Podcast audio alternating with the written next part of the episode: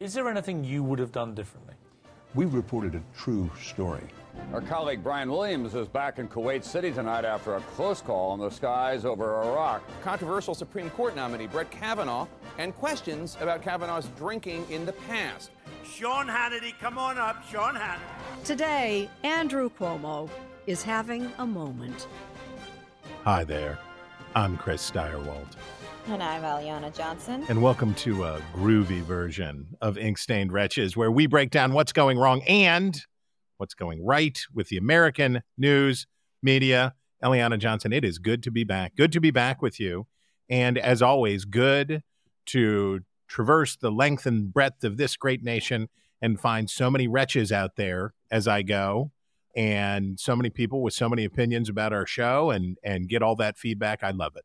You just made everybody think they accidentally had, had listen, they were listening to their podcast on 2x speed. The well, you, I wanted to give the Venus flytrap energy off the top, but also wanted to move with alacrity into what is a stellar lineup of amazing stories about journalism.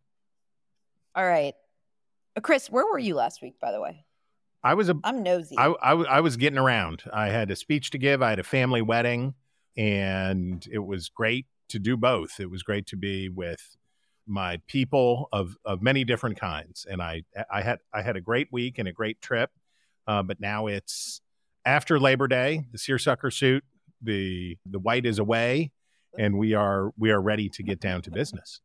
okay, okay. So on our front page.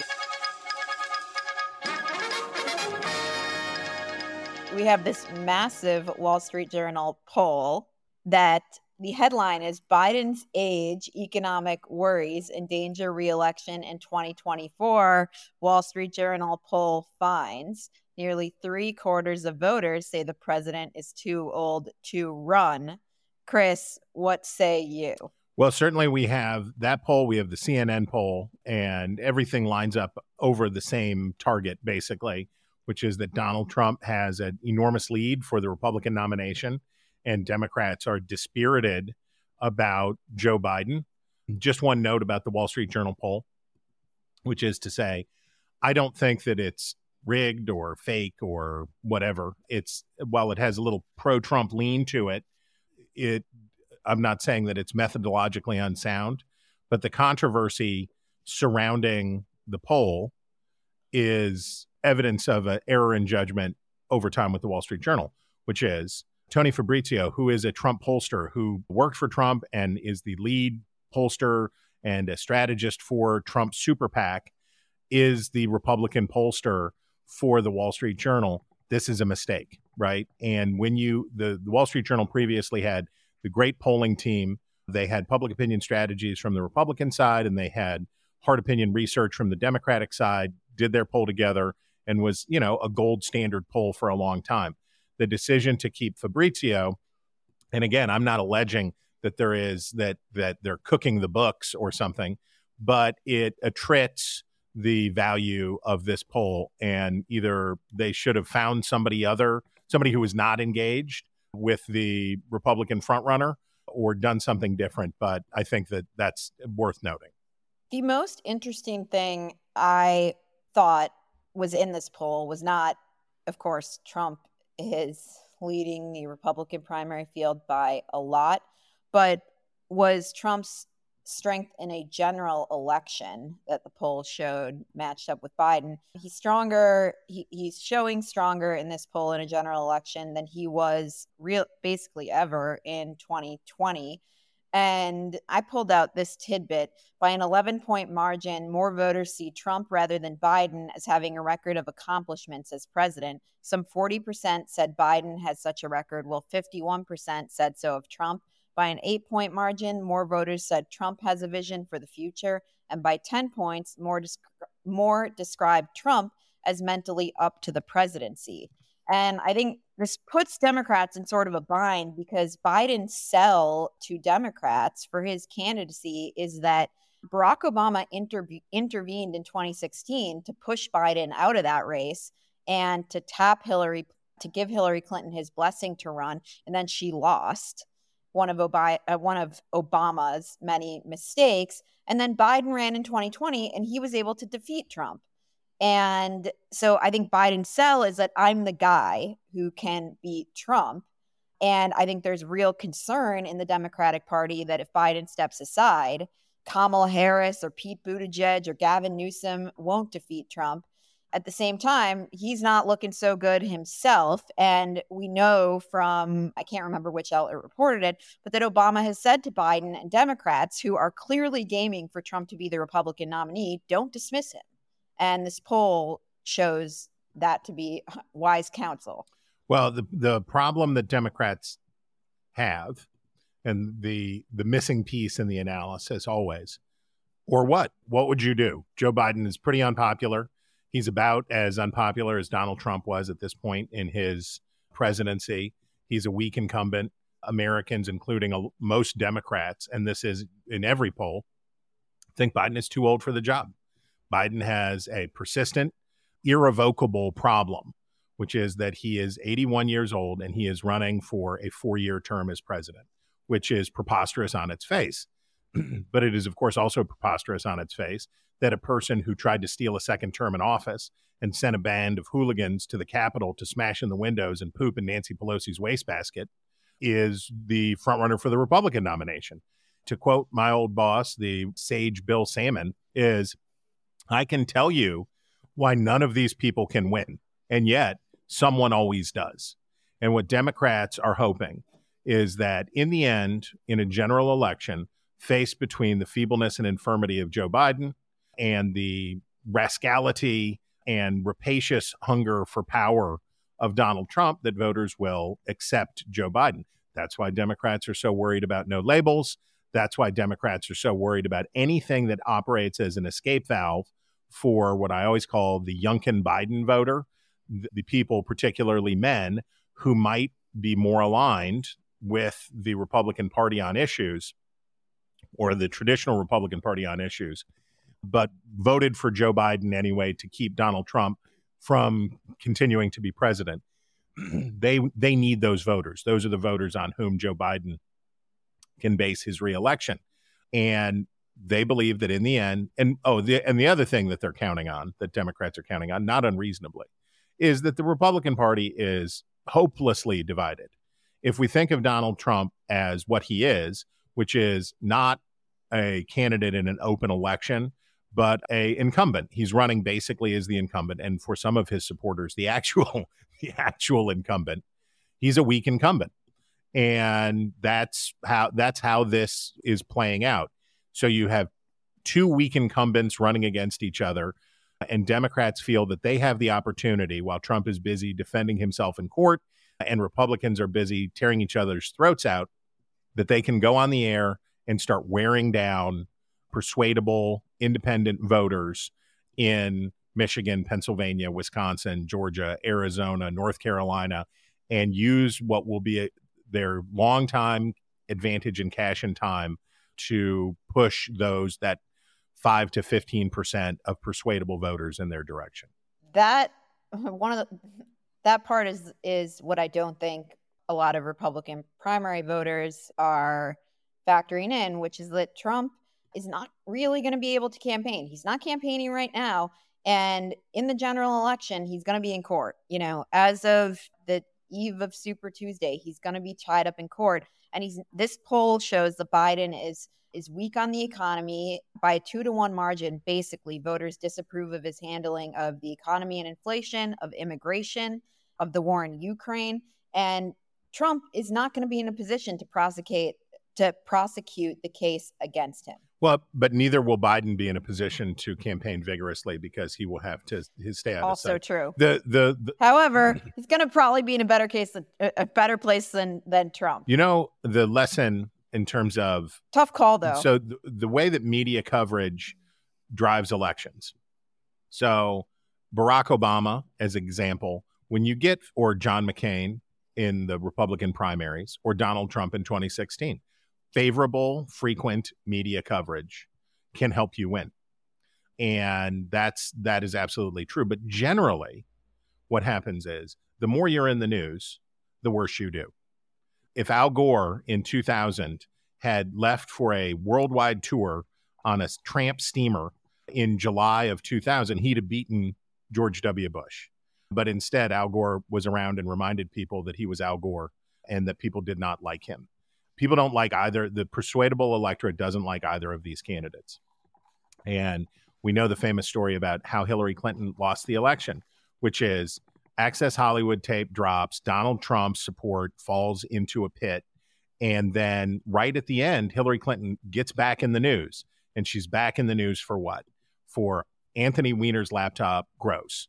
And that that's that's that that pushed her back onto the front page for just the right moment to remind people. And so that's what kind of a demolition derby a Trump Biden election would be, which is despairing voters saying, oh, I can't vote for this guy. Oh, I can't vote for that guy. Oh, I can't vote for that guy. And back and forth and back and forth until basically Joe Biden needs to win the national popular vote by about as big a margin as he did last time or better to remain president. So he needs, you know, to win by 9 million votes or something nationally if he is to be at the level in swing states where he will be able to narrowly surmount Trump in those five, six, seven key states. What do we got next, Chris? We got, oh, yeah. Well, this is uh, to your point. This is to your point.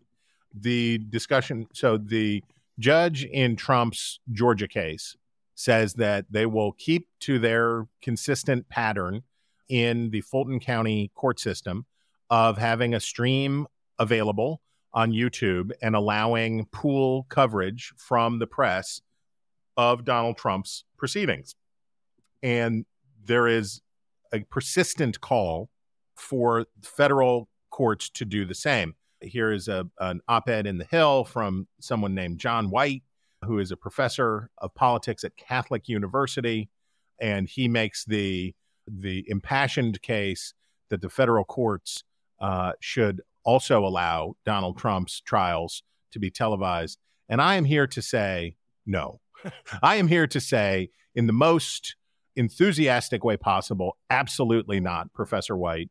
It will be bad enough to have the OJ. So, in my my current uh, analogy for Donald Trump is he's OJ Simpson. There's a a, a devoted minority of Americans who like and support him and the worse it gets for him legally, the more they will rally to his cause because they want to stick it to the man, right? And the the the MAGA hardcore, the martyrdom of Donald Trump in court makes them love him more. For the rest of the country, though, of course, it's a it's a grind. OJ was a grind. It was it went on forever. There was a great non sequitur cartoon at the time I remember well. It's a guy sitting in hell and the devil is loading tapes into a VCR and it says like OJ Simpson trial number 435. And the devil says to the guy, Don't worry, we'll never run out. And the exhaustion of the OJ Simpson trial, by the, by the end, America was plenty sick of OJ Simpson. And Donald Trump is a similar kind of figure. And that effect will certainly take place in Georgia. But keep cameras out of the federal court system please keep them out of the federal court system. This is not about transparency. We know what will happen. A transcript will be made available. Reporters will go and listen.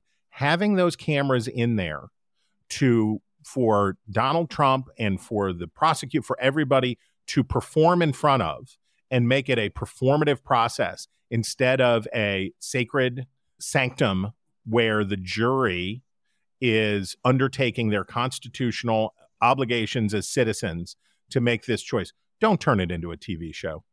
Well, there's one other thing, which is that we already know what happened on January 6th. We already know a great deal about Trump's attempt to stay in office. And this gentleman argues that Without live recordings of the proceedings, Americans will be subject to various media interpretations of what happened without witnessing it for themselves. We all witnessed what happened on, on January 6th. We've all heard Trump's phone conversation with the Georgia Secretary of State. And he says, without cameras, conspiracy theories will proliferate. Um, right. Trump, the master showman, will present the version of, of his proceedings to the public. I, I really don't think cameras in the courtroom are going to dispel conspiracy theories around around this stuff. exactly. Um, People what, watch- what happened around this has been has been plain to see for people, and um, those who glom onto conspiracy theories, the events that unfold in that courtroom are not going to dissuade them of of their views. Right. We watched January 6th live, uh, and still people don't agree about what happened. The idea that video will dispel these things. We watched the moon landing live, right? Uh, and that did not dispel. Th- these things do not dispel conspiracy theories because Team Hume, the Scottish Enlightenment philosopher, reason is the servant of the passions and it will ever be thus. You can't. It it, do, it doesn't work, and making the federal court system into a TV set is a mistake. continuing on our 2024 bucket of items, we have a Politico report. Headline is DeSantis's super PAC head honcho privately admits he's spreading dirt on Ramaswamy, which sort of stating the obvious. But what is, you know, we all know that these campaigns are spreading dirt on each other. But what caught my attention here was this comes from a leaked tape of le- Jeff a Roe t-. Uh, talking right talking to donors. Um, and he tells the donors of vivek ramaswamy everything you read about him is from us. Every misstatement every 360 Right. he's conducting or 180 that he is going through in life is from our scrutiny and pressure. And so he's not going to go through he's not going to go through that very well and that will get worse for him. What- and i sort of i mean i read this and just wondered like wh- why why are you saying this? It it has the effect of pissing off the press which you actually do need in running these campaigns because it makes them look stupid when they're writing stories about ramaswamy. It- and, and also it's not true. It's not true.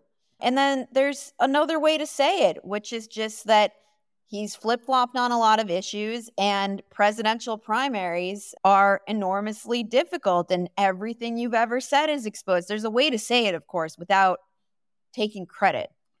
There's no, there's really no need to do it. Well, there is a need if Jeff Roe, who is the the Pac man for Ron DeSantis, there is a need if you think of the other part of that air quote leaked tape, which is him telling donors that he needs another fifty million dollars in two weeks in order to keep Ron DeSantis in the race.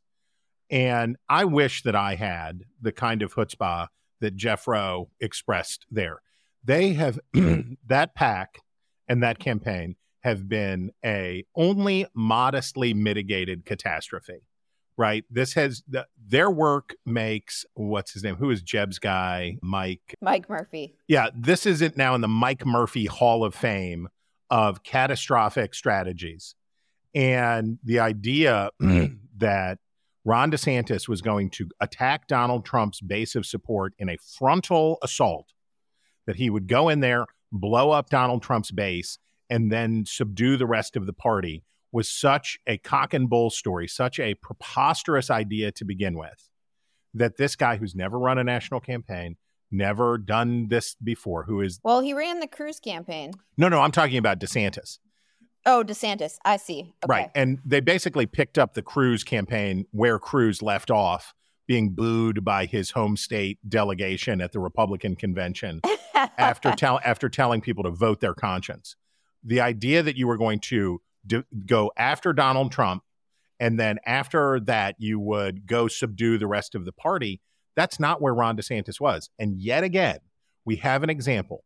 There are many. We can include Scott Walker, we can include Jeb Bush, we can include many others. Early money can be a curse more often than it is a blessing. They conceived of this massive, expensive campaign instead of a way that Ron DeSantis might have been competitive, which is scrappy trying. I'm going to go up there, I'm going to get on the trail. Well, I don't know. Well, he's only at 7%. Well, now he's at 14%. Well, now he's at, well, he's at 20. He seems to have momentum. Oh, I guess this is going on. you start at 30% and bleed down to 12% and you convince people, oh, this guy's, it's going the wrong direction. And then to go back to donors and say, well, you're in for a penny, you're in for a pound. You've already wasted all of these tens of millions of dollars. Now you have to give me another $50 million or it's wasted money. That's, I think that the lesson of 2016, the lesson of 2012, again and again, that has been reinforced early big money is a liability. Donald Trump didn't have any money. He didn't have any money. And he ran a successful campaign. This is, and so claiming, oh, yeah, everything you read about Vivek Ramaswamy, I made that happen. I made that happen. Talk about looking for slim solace for a campaign that once was going to overawe the competition and clear the field to say, we got a piece in the Daily Beast about Vivek Ramaswamy is pretty small beer.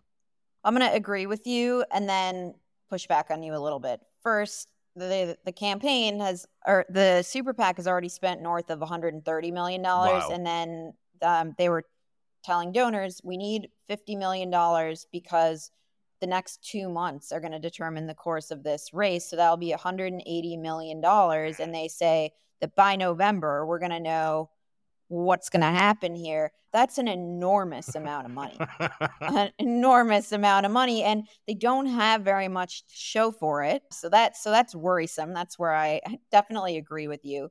I think the part where I, I may not totally or i may part ways with you is that i just think this is an enormously difficult task no matter what and when you say he could have started at 7% and been at 14% he can really control where he started you know he started at 30% support and nobody nobody yet has figured out how to go after Trump successfully. So I I don't totally But I- blame him. I will say this has not been this has not been conducted with a lot of aplomb, but but what a challenge. But I but I don't think going after Trump is how you win.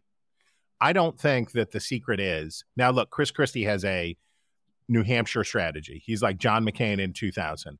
I got to win New Hampshire, and then I can reframe the race in the subsequent month. The way that and you saw Mike Pence trying that this week, which is you have to consolidate the 25% of the Republican Party that does not want Donald Trump. You have to consolidate their support.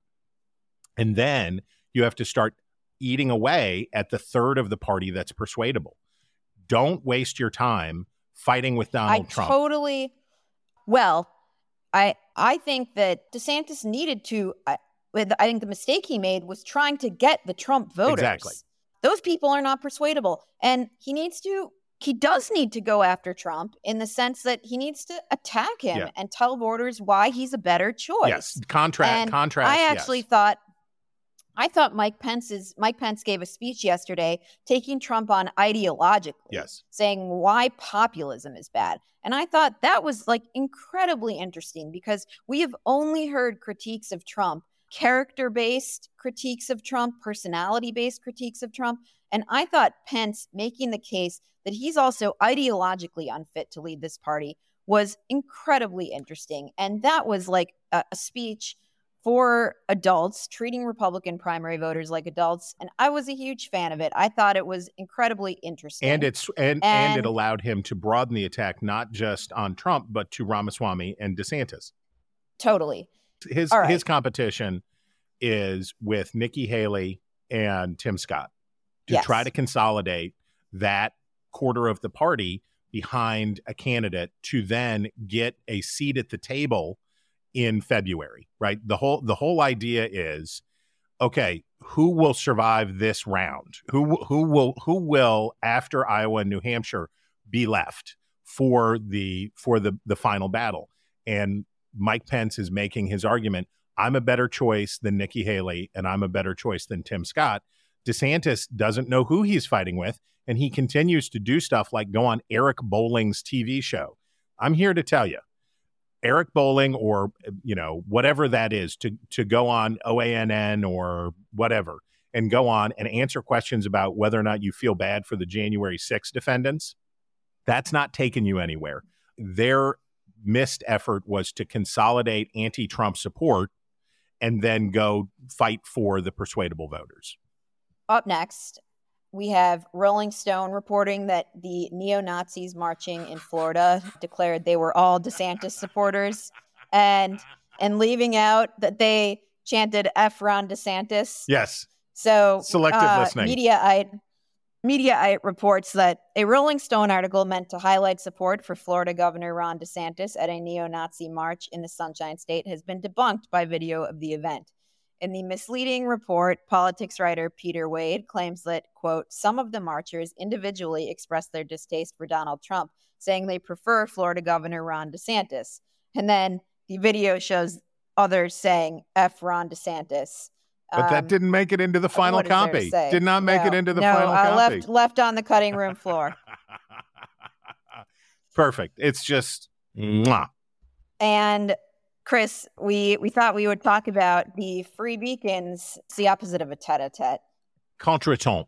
Yes, yes, contretemps with Vivek Ramaswamy and the Ramaswamy campaign. And I could give a little background. What in happened? a- Yeah. I, I rarely I rarely get into Twitter wars of words. I am not a fan of them, as uh, regular listeners of the podcast know.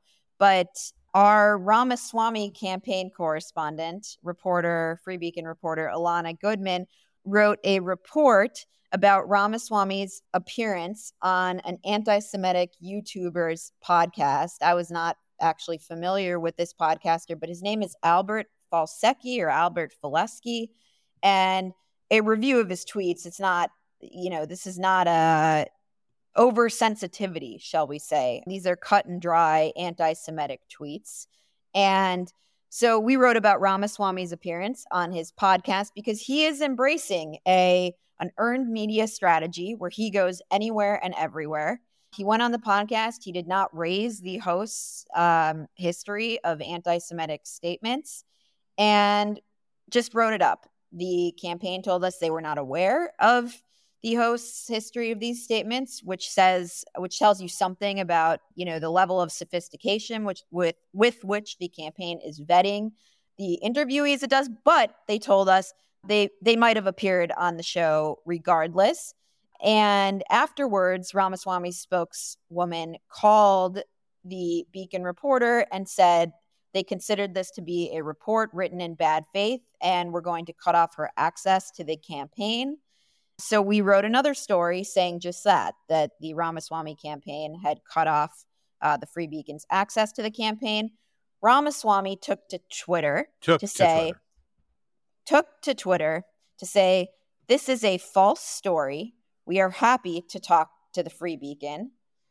And what he meant to say was they don't want to deal with this reporter. They will talk to other reporters at the Free Beacon. And that's just not how it works. Campaigns do not have the luxury of picking and choosing which reporters they deal with. That's that's not how the system works. So that was the that was the substance of our disagreement with the Ramaswamy campaign. But you know, a, a sort of meta point on this is that Ramaswamy is aping Trump in the same way where he will talk to anybody and everybody.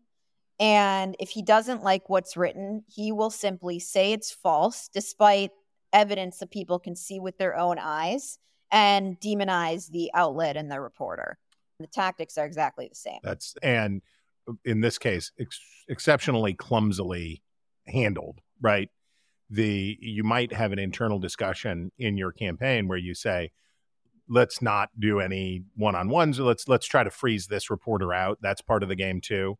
But you don't you don't say Right. You don't need to respond to requests for comments or anything. right exactly. That is am- amateurish. Amateurish. Chris, I had precisely zero interest in this next story, but but you were eager to discuss the 2024 candidates and the songs that stir their souls. Oh. A report from Politico. Politico magazine. So let me just start by saying I hate this kind of coverage. The what's what's your favorite what's what's your favorite food? What's your whatever? The sort of superficial because you know all of these answers are so the the lead is Poll tested and yeah the the, the lead is absurd. based on a tweet. so the premise the premise for the story is that someone tweeted make a 20 track comp of your all-time fave tracks. Each artist can only feature once not the best songs the ones that bring you instant joy the second you hear the first note the ones that give other people the best insight into what stirs your soul, soul, soul. Share when ready. So rando says this and so politico was like hey there's a story. Here's something i saw on twitter. Let's do that. And so they reached out to the campaigns. And obviously as you say these are my the when john mccain was asked this in 2008 do you recall what he said? No.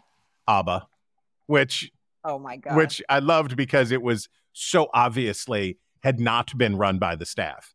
You don't say when people say oh you're too old or you're out of touch. You're like i like the swedish disco pop sensations of the late 1970s abba but Oh my gosh. but at least it was honest. There are some pretty good lists here. I feel that there you can see in I in Chris Christie there's a inclusion of Tiny Dancer that I don't really that's a Trump song. I don't get why Trump and Chris Christie get fired up and their soul is moved by Tiny Dancer. Oh, I love that. I love that. All right, now I'm getting into this. It- I love I love Tiny Dancer. Uh, the in, but you as you would expect from Chris Christie, Springsteen, Billy Joel, Bon Jovi, Bryan Adams, sort of the the, the songs of his generation. Though I do appreciate his inclusion of Prince with "Let's Let's Go Crazy" and the Police and the Talking Heads, which I admire. Nikki Haley,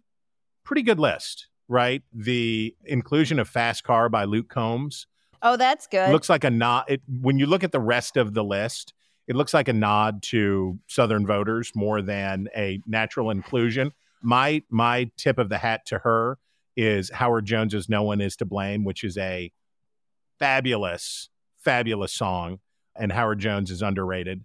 But the the the lamest, Vivek Ramaswamy, "Lose Yourself," two songs by Imagine Dragons, Aerosmith, and Fall Out Boy, all on his list. And I'm here to tell you, if ever I have seen a playlist that aligned with the public image of a candidate in an unfortunate way, a double Imagine Dragons with with with a Fall Out Boy and Aerosmith side is right on it.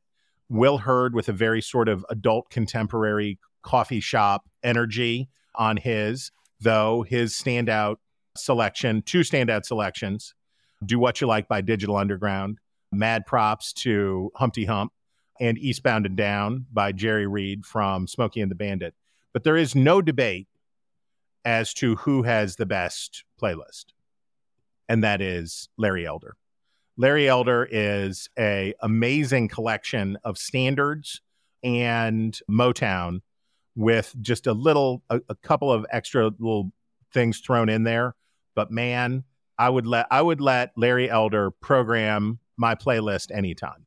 he could DJ your party. Totally, Larry Elder is correct. Wake Up Everybody by Harold Melvin. That's Life by Frank Sinatra. Though I would say that the James Brown cover of That's Life is superior to the Sinatra original.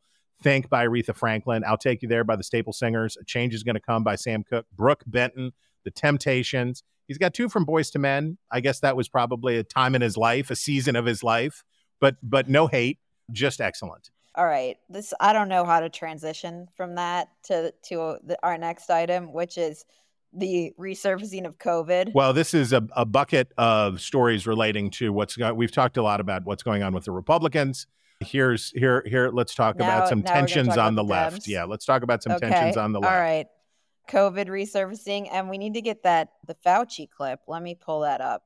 All right, you run through this out item. I'm going to pull the Fauci clip. I've ri- I've written about and talked about how the Democrats face a problem as it relates to the resurfacing of COVID and coronavirus variants as we head into the fall. And just to rehearse a little of what we know is that the corona corona uh, COVID nineteen was an epidemic, and now coronavirus is endemic, like the flu, which is to say, it is part of life. People get it.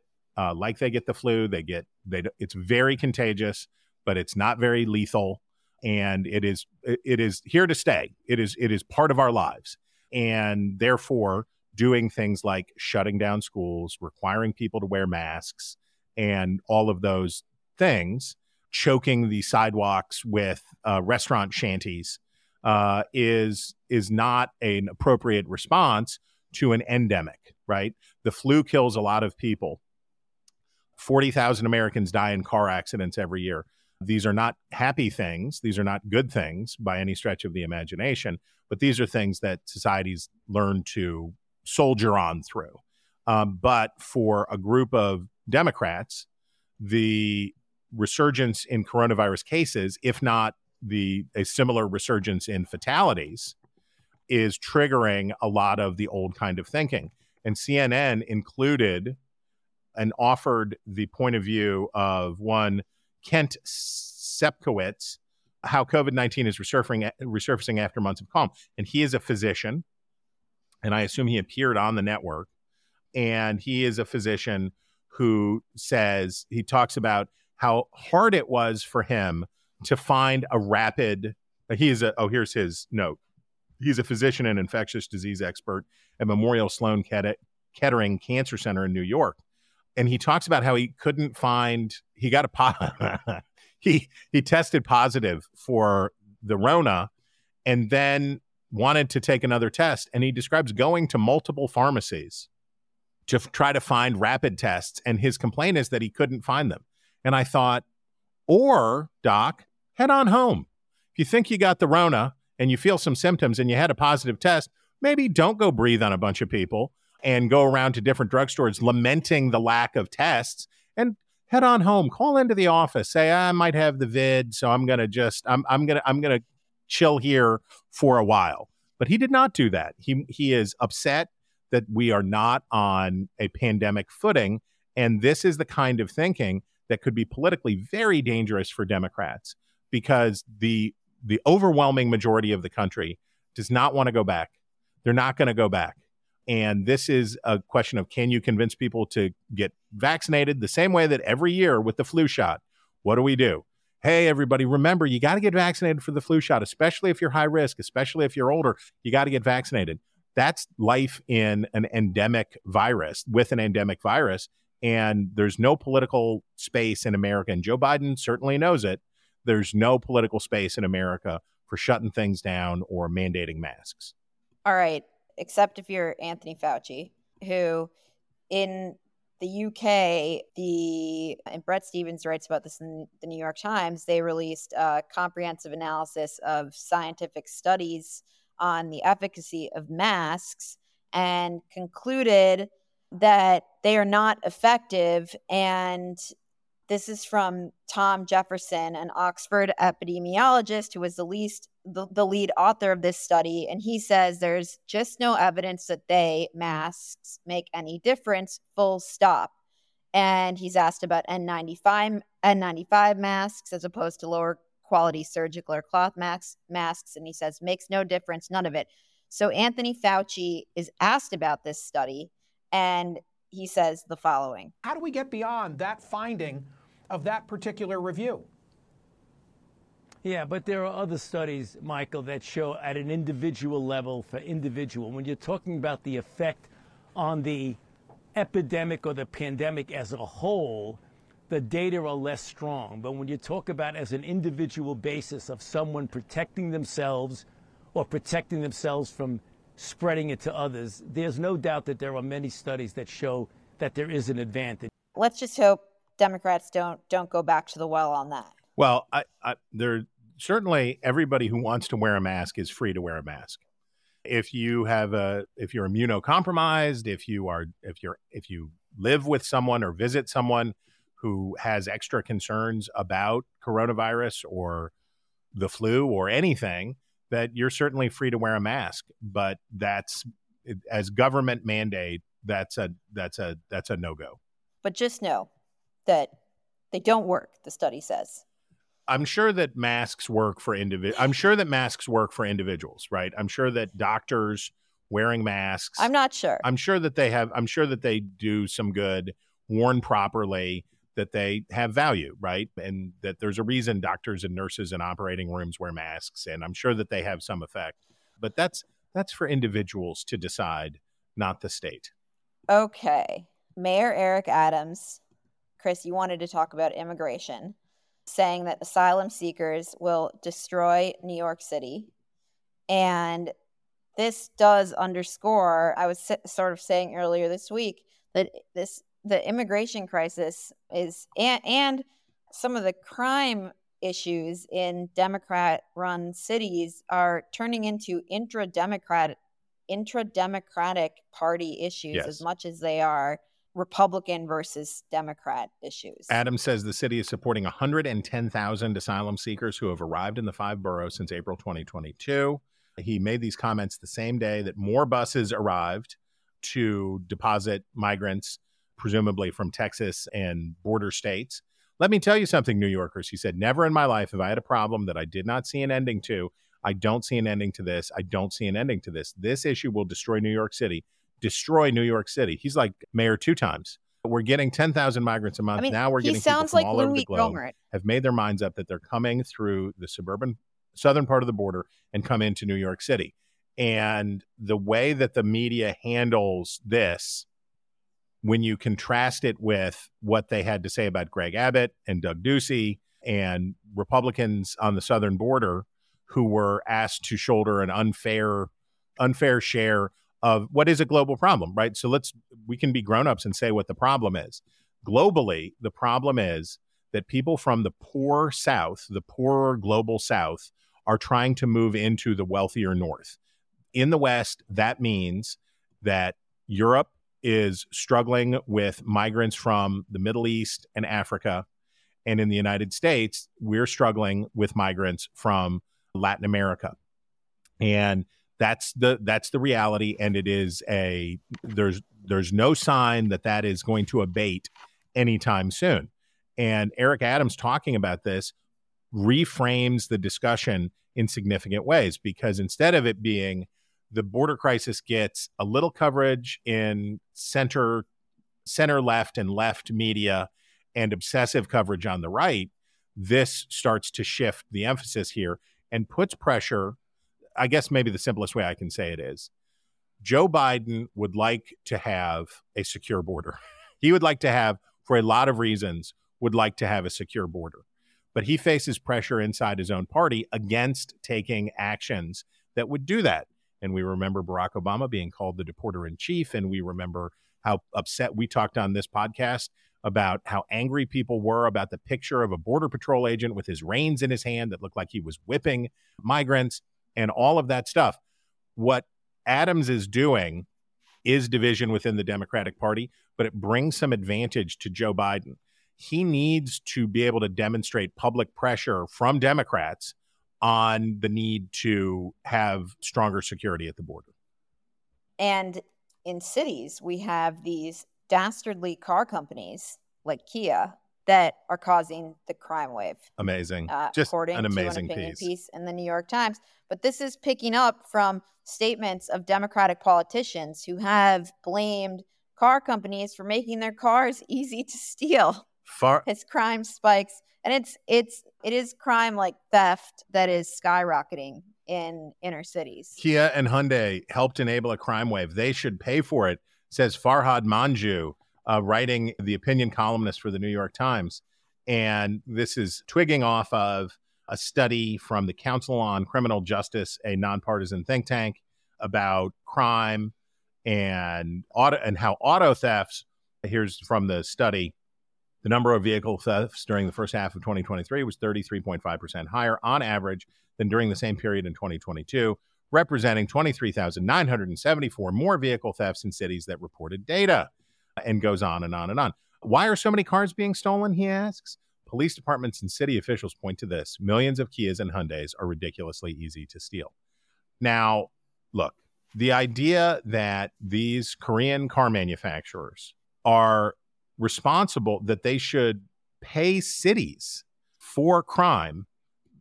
I mean, it's, I, I guess you, I guess you would just say, I guess I would just say, are there torts that could take place here where the owners of these cars could sue the manufacturer and say that it's too easy to steal these cars and they want to be they want uh, recompense yes the civil the civil court system could find a way for individuals perhaps to do this but the idea that they owe the cities money for these car thefts no that's a that's a no from me dog I am sure if they are so easy to steal, people will stop purchasing them. yeah And, And- the market will work its magic. and the market will work its magic and let's also remember this you know who's responsible for car thefts I have I have a sneaking suspicion. It's car thieves. That's who's responsible for car thefts. That's who did it.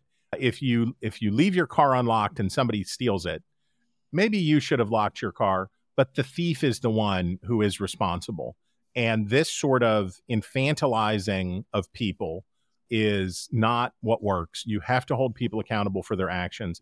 They're not helpless. Oh, I saw a TikTok video. It said it was easy to use a USB drive to hotwire a Kia. Therefore, I'm going to steal a Kia. That's not good enough. AOC interviewed in the New York Times Amazing. asked hard hitting questions such as We started this conversation talking about how you entered politics at a particular moment and not a good one. And you acknowledged that your tenure has been tumultuous with attacks on democracy and on your own person. Do you like your job? my my I, I I didn't I did not get past the first question before laughing out loud. So, how would you describe AOC at 33? Here's her response. Wow, what a question. I mean, come on. The It is like Cosmo yeah, it is. Wow. or like Teen Teen Vogue or 17. Wow. What a question. That's whoa. Like where where am I at really? And the the the part of the of the narrative that so what the what the interviewer and I want to cite the correct person, Lulu Garcia Navarro. What Garcia Navarro was trying to get at is that AOC is in a different place than she was when she came into office. And what doesn't get accomplished in this interview is AOC changed because she sold out. And I don't mean that in a pejorative way.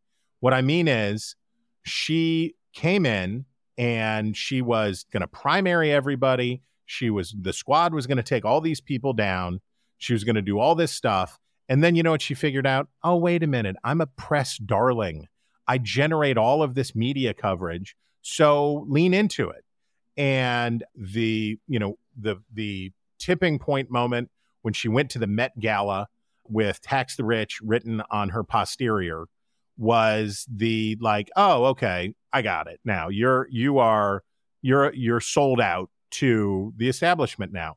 And by the way, she will do more good for her constituents. She will create she will create more positive change in areas that she wants by being part of the process rather than sitting with five members of the squad running failed primary efforts against incumbents and being sitting out there on the fringes until the until the squad has enough members to do what the freedom caucus does on the republican side that's not going to happen and this missed that and and it it in, was instead mostly she was allowed to mostly cast it as democrats were mean to me when i got here and then they found out that i'm super and now well, it's she, okay she can't exactly say that out loud.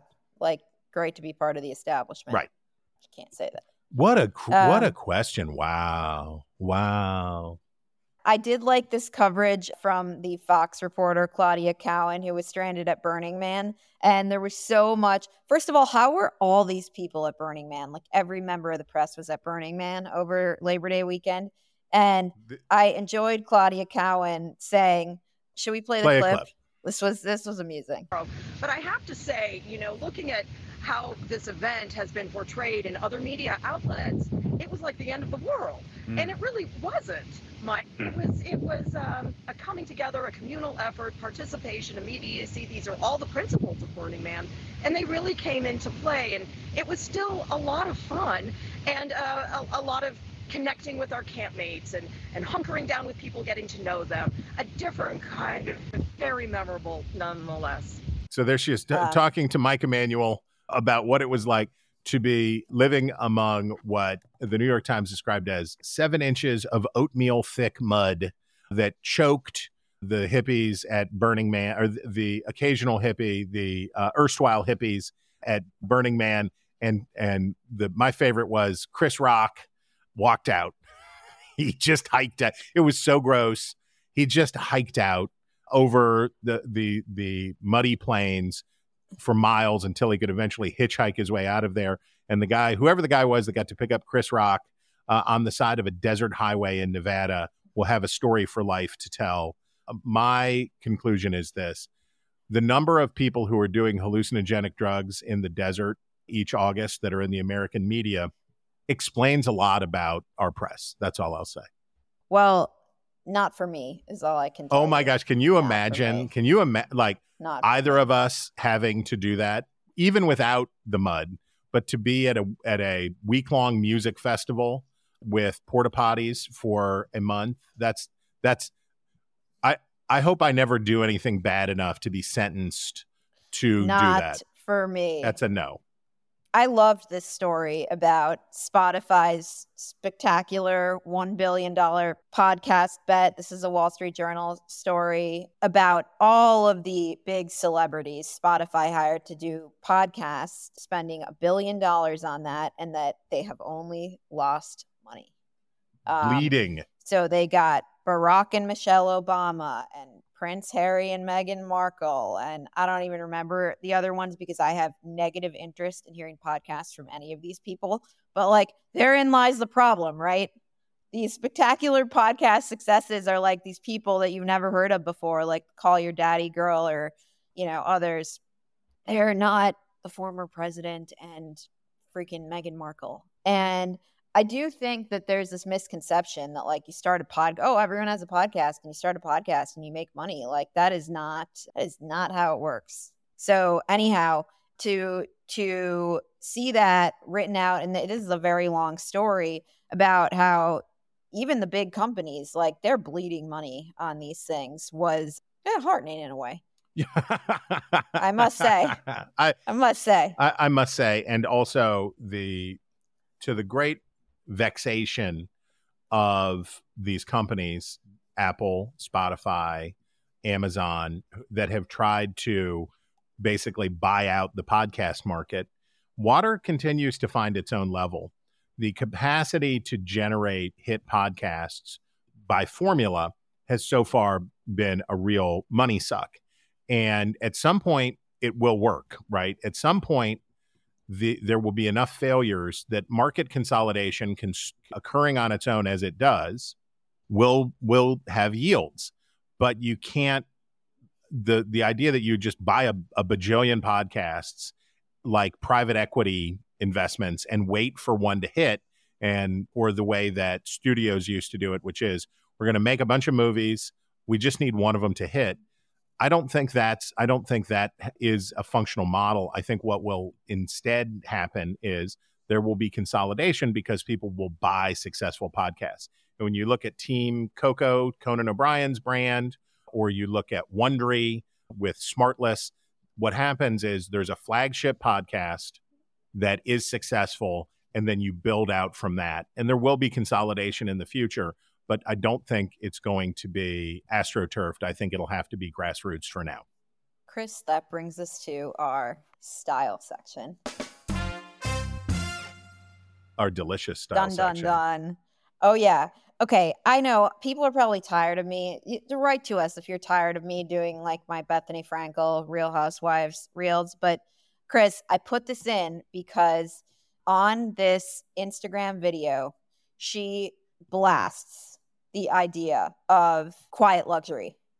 This is a rant about quiet luxury and it's hilarious. I I love it. So let's play it. Quiet luxury is bullshit. I'm going to tell you why. I was just in the south of France. Years ago, I stayed at Hotel du Cap, and it's where Sofia Richie got married. Sofia Richie had a complete rebrand. It's fascinating to watch a person have a rebrand. It happens all the time, but this was very, very quick. It was like a swan like glow up. Everyone at Sofia Richie's wedding was mega wealthy and a celebrity.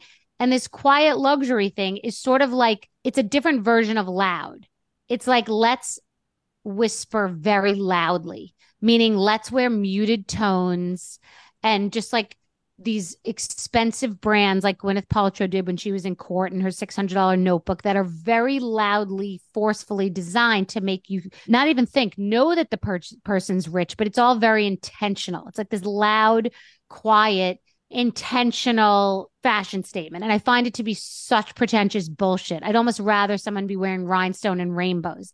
Touche, Bethenny. So, And so she's If that one was very, if that one was the epitome of me, Chris, so. this one has to be the well, wait, wait, wait a minute. So her complaint is You want to discuss? her complaint is that people should not try to have quiet luxury, but they should have loud luxury. yeah, she likes loud luxury. Okay. Well, I, I, my, I will, I will, I will continue my plea to the American people. Whatever you're doing, be cool. Be cool about it. Don't be ostentatious. Don't be extravagant. Be modest and humble in the way that you do things. Set a good example for others. Conspicuous consumption. And I certainly agree with the idea that that Okay, well, I say this as a lover of quiet luxury. Yes. I just loved that she was like, just trying to be rich, but like quietly. It's like, yeah, right because it becomes its Uh, own status symbol, right? You it, yeah. it turns into its own status symbol, and it still She's has like, the markers. She says, she says, it's like, let's just whisper very loudly Right. about in our muted tones, like expensive brands. I mean, it's totally what it is. Yes. Yes. A- amen to that. Okay. News you can use from the Washington Post. Mm-hmm. Best the the Washington Post claims that it can tell you what the best pizza in every state in the union is. And when I tell you that the the misses are are many, I'm I will just start with this. West Virginia, the top restaurants serving select styles in West Virginia, all pizzas, they've got three, and they're all wrong. they're they're all wrong. It does not include Patsy's Pizza in Elm Grove, West Virginia, which is the best pizza in West Virginia. And as you go through, you know, these sorts of pieces are designed uh, to spur these kinds of conversations about who's right and who's wrong. So I will say good for the Washington Post for diving into this. The authoritative authoritative piece on this was done by the Wall Street Journal many years ago and is correct. Clearly missing from this listing is Ohio Valley style pizza. Ohio Valley style pizza, which is legitimate, real, delicious pizza. My favorite kind. I won't say it's the best because it's subjective, but it is not even included. Big miss, thumbs down. I totally agree. This is wrong. Everything about it's wrong. And I hate that it allows you to select the pizza style because the best pizza is just the best pizza. Like, that's it. That's it. That they're that It will be good in any style. If it's the best pizza, it's going to be delicious. what's the best pizza in Washington? I don't really think we have a great. Wh- What's the best pizza? Oh, oh, I actually love that one that you turned me on to, Chris. Which one? Emmy Squared. Oh, it's so good. I was going to say Yeah, Emmy I'm into Emmy Squared. Emmy Square is very good, and I would also commend Pizza Pizza, which is the New Haven, Connecticut style pizza that is also very excellent. And then, if I ate carbs, I would eat that. well, I've never been to that one. What other one did I want to look up here? Oh, I wanted to see what they put for New York. They put Emmy Squared for New York. That's I don't believe that for a hot no, second. they, you must have put in the wrong. You Nope. there's no way that New Um, York in Di Fara, all right, Di Fara makes it in New York, and Grimaldi's. So their ones for New York are are not crazy, but I just don't like that you can select these different types. well they should they should suck it up. They can have different types, but they should have a in the view all category. They should they should rank them and say this is the best pizza. Yeah, this is not. I don't like this. All right. Okay. The New York Post, I don't believe this for a second. Just 12% of Americans, mostly men, are eating half of our beef supply.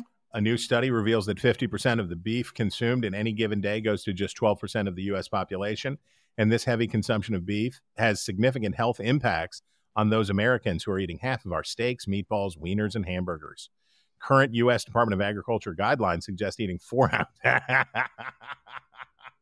Oh my gosh. Current U.S. Department of Agriculture guidelines suggest eating four ounces per day of meat poultry, and eggs for those consuming 2,200 calories per day. What a joke.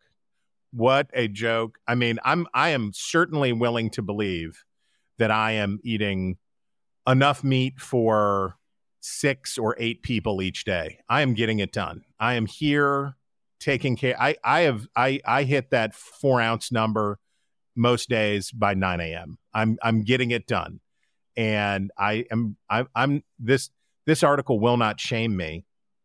Instead, it will make me proud that I am doing the work of many Americans. I carry the burden of you and any number of my fellow Americans on my shoulders as I consume delicious meat. Ton, tons of bags of meat Bag- consumed by 9 a.m. Bag after Yeah. bag of meat. Did I did I have Yeah. eight ounces of uh, delicious breakfast sausage today? Yes, I did, and it was good, and I have no shame. Finally, in our style section, we have the New York Times asking, Have you seen Paul McCartney's lost bass guitar? Tips welcome. I- For decades, Miss what? I, I include this because I'm going to inflict upon you a recurring feature, which I will refer to as the Buffett effect. With the passing of Jimmy Buffett, I was alerted to a, a, a terrifying media reality, which is that as baby boom pop stars go on to the great green room in the sky, we are going to just be pummeled with coverage, just pummeled. And I thought, my gosh, one day, Paul McCartney, Paul Simon, all all of these people will have to go on to their great rewards. That they're that despite their Mick Jagger's rem- remarkable ability to retain a youth like appearance and mobility, all of them will go on to their rewards. And at each stop along the way, we will have to pause collectively as a nation for everyone to talk about how they felt when they went to the 50th farewell tour from Elton John. And I'm, I'm just going to track the Buffett effect going forward. Chris, that brings us to our obsessions of the week, where we break down the stories we can't get out of our heads. And I thought we had to talk about Elon Musk versus the ADL. And we have Elon proposing to sue the ADL for defamation um, because he says he has lost a ton of advertising revenue due to the ADL warning advertisers away from the platform because, according to the ADL, there has been this explosion of quote unquote hate speech on Twitter since Musk bought the company or on X, whatever. And and so they're telling advertisers, look, you don't want your content, you don't want your ads next to this, you know, hateful content. And I would have been Team Musk on this. I hate that the ADL wades into these fights, and they totally alienated me when they teamed up with Al Sharpton, Yeah. the a mainstreamed anti-Semite, to demand that Facebook do this and do that to moderate its content. I thought that was despicable. That was maybe 18 months ago. So I would have been totally Team Musk, but then he came in and said the ADL, because they're so aggressive in their demands to ban social media accounts for even minor infractions, are ironically the biggest generators of anti Semitism on this platform. Uh, Musk said that on Monday. No, no. The ADL is not the biggest generator of anti Semitism. the anti Semites are the biggest generators of anti Semitism. But So the, this and I'm not going to say it's it's I'm not going to say it's Iran Iraq war. It's like Iran Singapore war or something. Like Singapore does a few things I don't like, but overall I like Singapore. That's Elon. And the ADL, I hate these power grabs where it comes in and uses its do-gooder virtue signaling mission to demand change from companies. I hate the that. anti Um, the, advertisers should not want their content next to anti-Semitic ads, and surely they will come to that those sorts of conclusions themselves. the Anti Defamation League follows a similar pattern that we saw at the American Civil Liberties Union, which is as it becomes a as it abandons a nonpartisan or transpartisan mission and increasingly aligns itself with the interests of the Democratic Party, it loses credibility elsewhere. And And you know, another good example of this was the ADL, Kyrie Irving, when he went on his anti-Semitic rant. The ADL accepted from him a $250,000, I can't remember the exact amount, donation and mealy mouthed apology.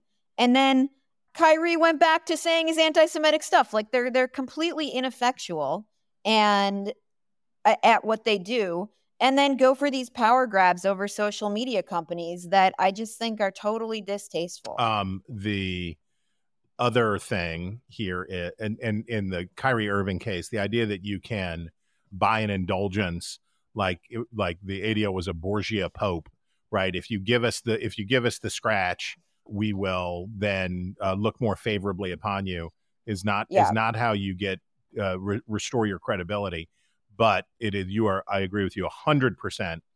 Musk's controversy courting and le- the dabbling in these spaces is reprehensible right it's just it's gross and you don't the the same thing if we think about Donald Trump and David Duke or all of these things it's not even a dog whistle it's like well i'm just leaving a dish of food out here and if the dogs show up i you know what what can i do the dogs have a point is not is is not good enough What's your obsession, Chris? Switzerland, which is a beautiful place.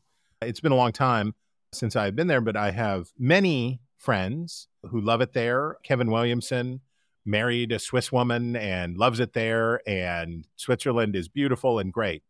US News tells me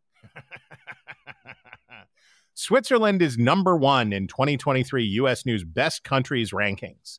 And I am here to tell you, US News, that you can go stick that in your Alpenhorn and blow it out. The here's here's the list. Their annual best countries rankings. Number one, Switzerland. Number two, Canada. Number three, Sweden. Number four, Australia. And number five, the United States, down a spot from 2022.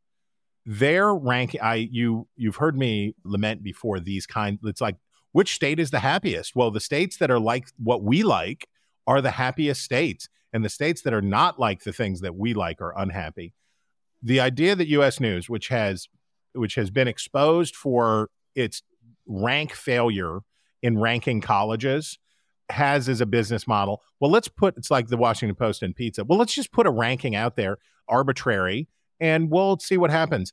The problem is they claim that this is empirical, not arbitrary, because they're formed from what they say is a partnership with global marketing communications company WPP and the Wharton School at the University of Pennsylvania, based on a global survey uh, of more than 17,000 people across 36 nations, with asking about spe- specific attributes: dynamic, safe, a leader, cares about human rights, economically stable, and committed to social justice. Well, you know what?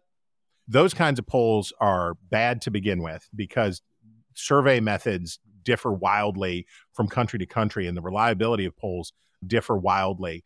If you're asking people how they feel about their own country, most people have never been to another country. Most Americans have never been to another country. If you were to ask an American, how do you feel about how your country is? What are they comparing it to? They're comparing to how they felt about it two years ago or last year. They're not comparing it to everything else in the world.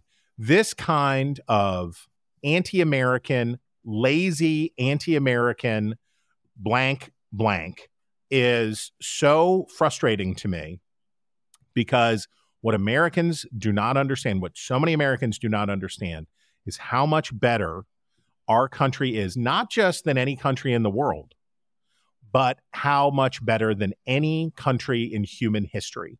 The amount of freedom, the amount of peace, the amount of prosperity, the security, the military strength, all by by all of those metrics, the United States is still very much Abraham Lincoln's last best hope of earth. This kind of lazy, sloppy clickbait predicated on pseudoscientific garbage is outrageous to me. And if and I don't want to be all what grinds my gears. I don't want to be all Peter Griffin here. But if you want to be US news, act like it, okay? Chris, this is a great transition. Hit me. Because it brings me from your anger Ah. to my favorite time of the week, which is reader mail. And we have a note from Corey in Maryland who says, I took Chris's advice with me to a recent breakfast. $5 tip, even if $5 is well over the standard 20%. Well, on the screen, I typed $50 Ooh. instead of $5 and did not notice this mistake until I received the receipt. Awkward situation was the result. I had to explain that while I thought the staff was worth $50, on that particular day, I was not going to be the one giving them their due, and please change the 50 to the 5 per Chris Stirewalt. Thanks, Chris. Cor- and Corey writes that the bagels were great. Which bagels? Uber Bagels, oh, okay. Baltimore and Ocean City. He said, and he wants to know where is the best bagel in DC? I had Pearl's Bagels a year ago and enjoyed, but I need the wretch's recommendation for my next DC visit. I think that DC does not have a fantastic bagel, but if you had to choose, I would say Bethesda Bagel. Oh, I I I disagree. Thanks. I think Call Your Mother bagels are excellent. Their sandwiches are the best, but I don't think the quality of the bagel is amazing. And the bullfrog bagel is excellent. I got no beef. Okay. I got no beef with Bethesda. It's fine, but bullfrog is the as a bagel bagel. I like bullfrog as a bagel sandwich. I think Call Your Mother is dynamite. Call Your Mother has the best sandwiches, but again, they're bagel quality.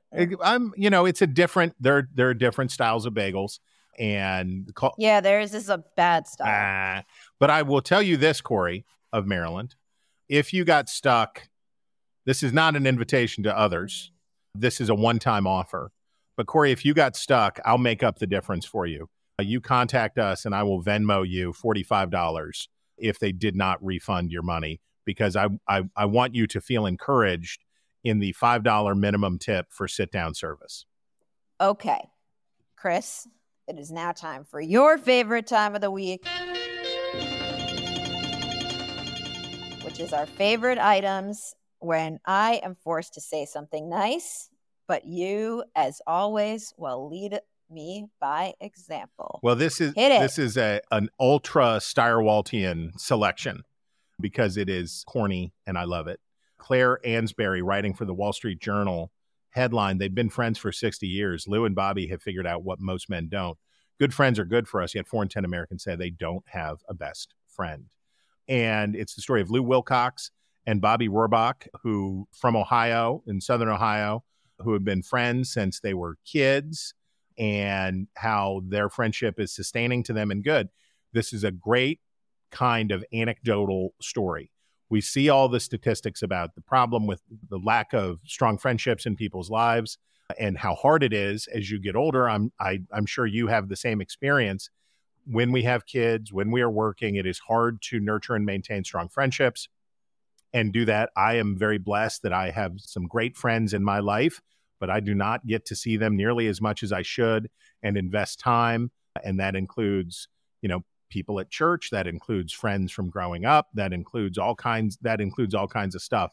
Doing this is an anecdotal story where you tell the story of a friendship to talk about how it works and all of those things is great and she just wrote it so lovingly and she got out of the way of the story and she let the story she let these guys tell their own story and then supported it with data. Great great great. I loved it too. I thought it was wonderful.